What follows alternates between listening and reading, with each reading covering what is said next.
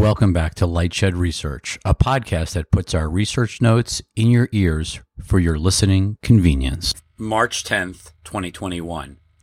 AMC Theaters shares dramatically overvalued, initiating with sell and 1 cent price target. We love the movies, and we love going to see a movie in a movie theater ever since experiencing Superman at the Port Jefferson Theater on Long Island in December 1978. Not to age ourselves. In fact, we suspect movie theaters will be around for decades to come, especially with parents looking for ways to get away from their kids and kids looking for ways to get away from their parents. The future of moviegoing is not in doubt. The future of AMC Theaters, however, is very much in doubt, with its current stock price dramatically overvalued. There is a substantial disconnect between the future of aggregate movie theater attendance and, in turn, AMC's earnings power relative to its current enterprise value and over-levered capital structure. In 2019, pre-pandemic, AMC generated adjusted EBITDA of $771 million. We will ignore 2020 and 2021 earnings, given the impact of theater closures and consumer health concerns about going to the movies related to the ongoing but improving COVID-19 pandemic. As we think about our 2022, we have difficulty believing that adjusted EBITDA can meaningfully exceed $600 million. Mass policies may deter some moviegoers, and not all segments of the population will be eager to sit in theaters next to people of whom they do not know the vaccination status.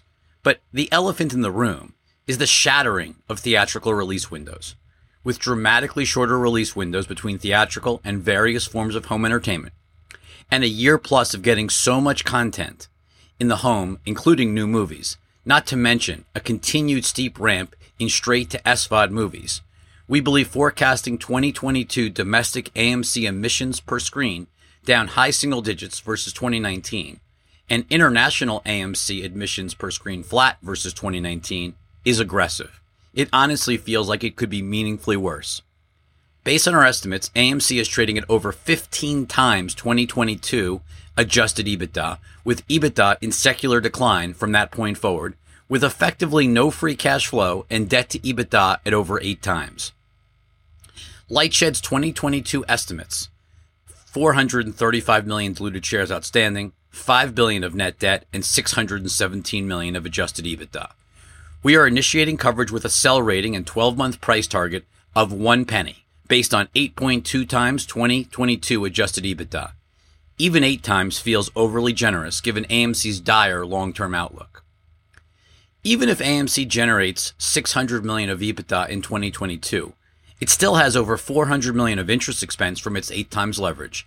And while it has slashed capital expenditures to about $30 million per quarter during the pandemic, it feels like maintenance capex is at least $200 million, let alone having to catch up on spending deferred during the pandemic along with deferred rent. The end result is a company with 8 times leverage and no free cash flow. If attendance fails to rebound as we expect, not to mention declines long-term as release windows shrink and consumer behavior evolves, we suspect AMC will need to issue even more equity in the future, meaningfully diluting current equity holders to stay afloat. Is it possible that consumers are so eager to get out of the house throughout all of 2022 that moviegoing temporarily surges back, with AMC domestic and international attendance rebounding all the way back to 2019 levels? Despite the issues mentioned above, it implies EBITDA north of 2018's $929 million. Of course that's possible. But even then, AMC would be trading at 5 times EBITDA, with EBITDA likely to decay at an even more rapid rate post-2022. In turn, the absolute best case appears to be that AMC is fairly valued today, with an exceedingly high probability that it is dramatically overvalued at current levels. Also worth considering that if AMC were able to get back to 2019 adjusted EBITDA of $770 million, the stock would be trading at almost 7 times 2022, which also feels aggressive. Why the movie theater business will never be the same. Pre-COVID-19 pandemic, domestic movie admissions, attendance, and admissions per capita had been in slow, secular decline, as shown in the MPAA chart embedded below, albeit it fluctuated meaningfully year to year, based on the appeal of the content.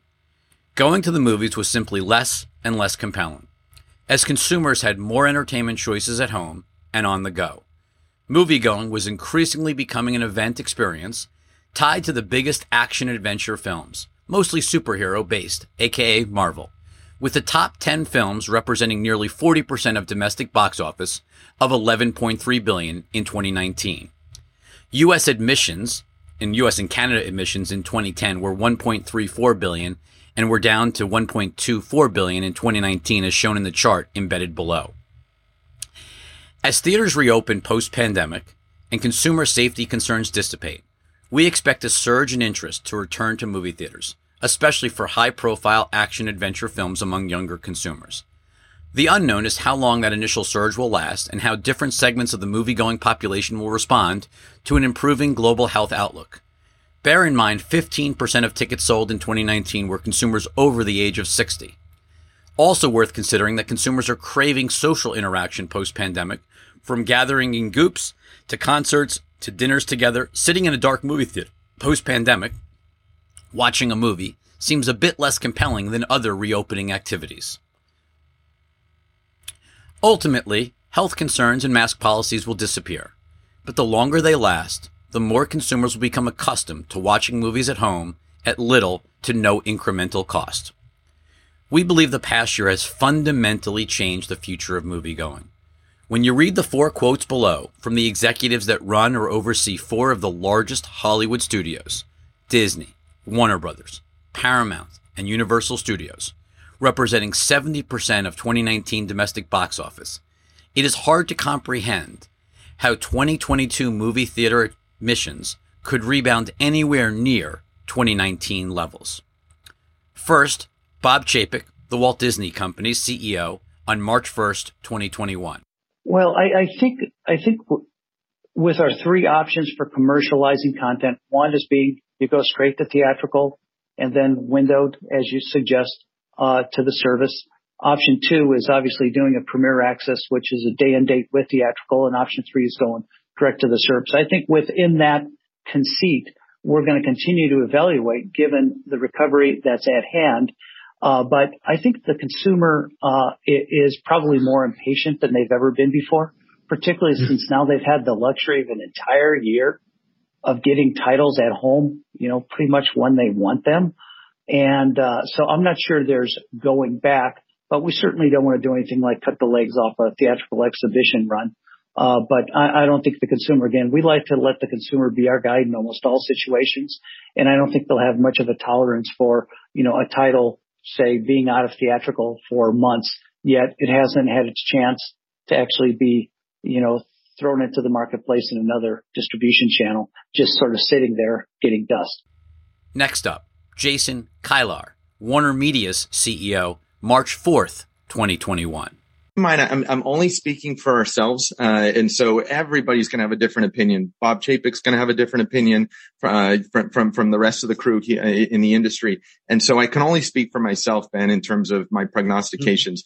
I do tend to agree with Bob Chapek when he says that, geez, it's hard to imagine going back to 2015 in terms of the windows that existed in theatrical and then other things that happened after theatrical. But I think everybody knows that already. And I think people have appreciated that and understand that. At the end of the day, this is ultimately about making sure that we're putting the seeds in place for a very healthy and robust business that can last for another 100 years, as a number of us are coming up on the 100-year anniversary of these great companies.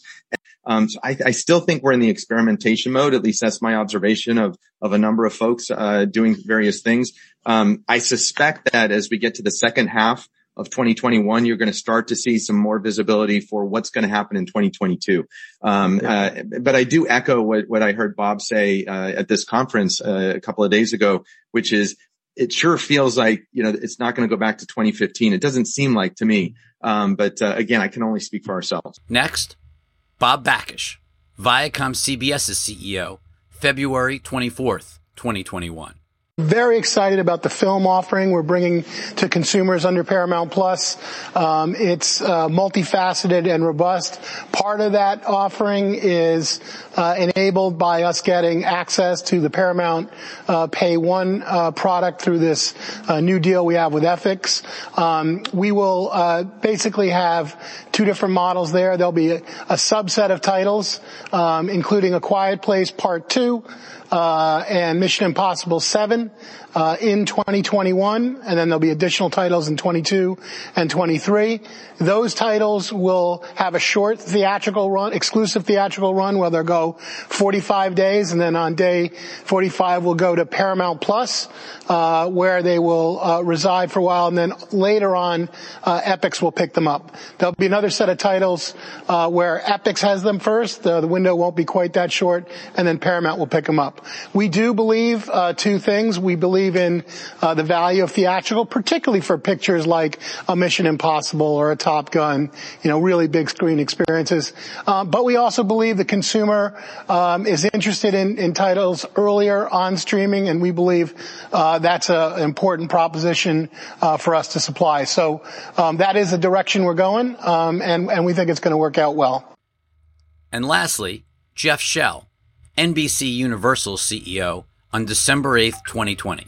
What is clear about the film business is while the rest of the entertainment business evolved in a rapid way across the world, the film business really stayed stuck in the mud on the traditional kind of windowing basis. And so what naturally happened was you have a whole segment of people who love movies who, you know, either don't go to the movie theater as often as they could, don't have a babysitter, can't afford it, prefer to watch things at home this way.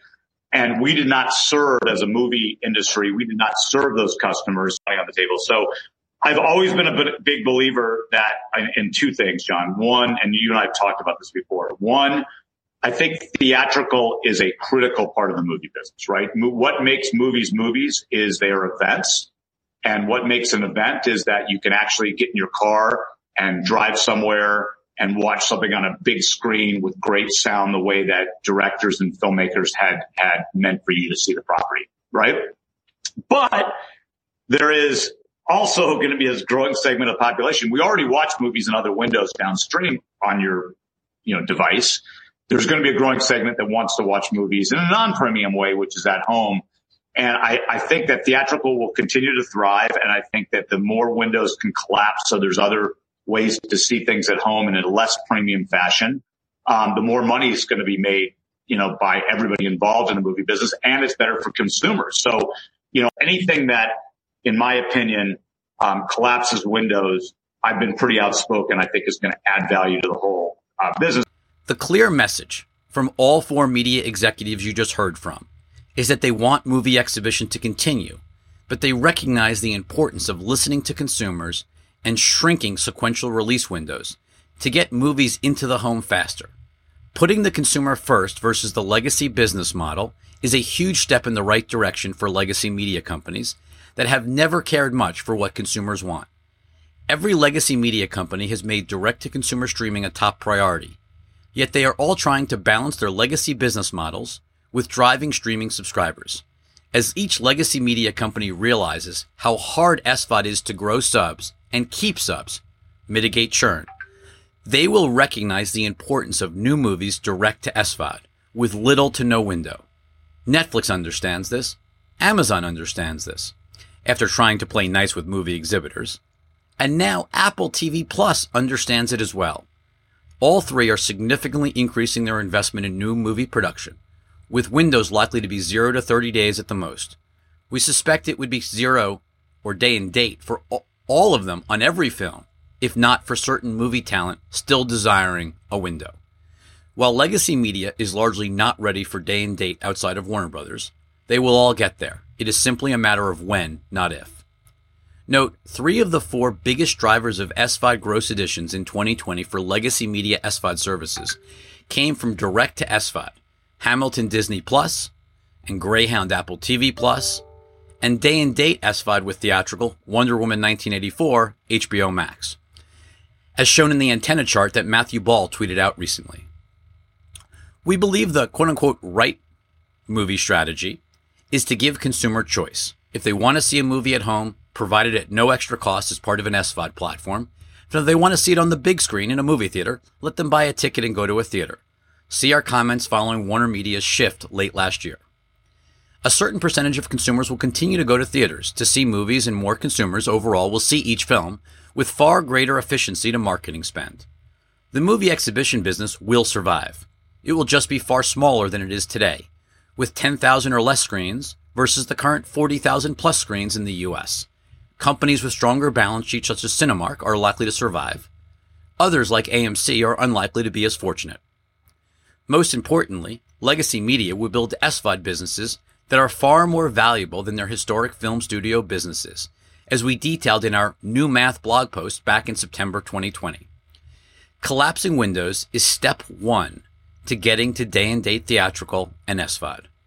With an increasing array of movies going direct to SVOD and release windows before PVOD or SVOD shrinking to 17 to 45 days depending on the studio and specific movie, versus the pre-pandemic norm of 75 days before EST and 90 days before rental DVD, it appears more than reasonable to believe that there will be some degree of cannibalization compared to pre-pandemic box office trends.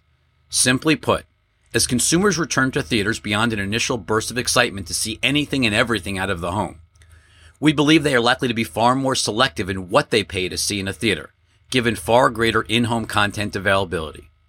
Forecasting domestic admissions per screen for AMC down 8% in 2022 versus 2019 appears generous, even with some degree of market share gains from smaller theater chains that may not survive the pandemic. Abbreviated model and valuation.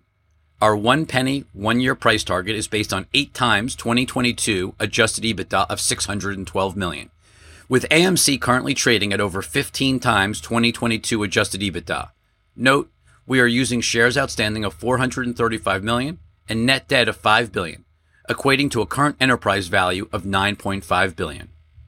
A detailed model is available upon request. Risks to our price target and valuation.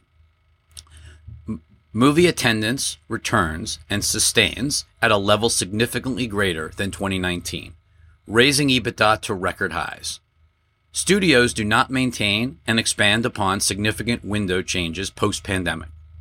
AMC is able to continue working out relaxed debt rent terms, pushing large cash outlays further out and delaying potential bankruptcy.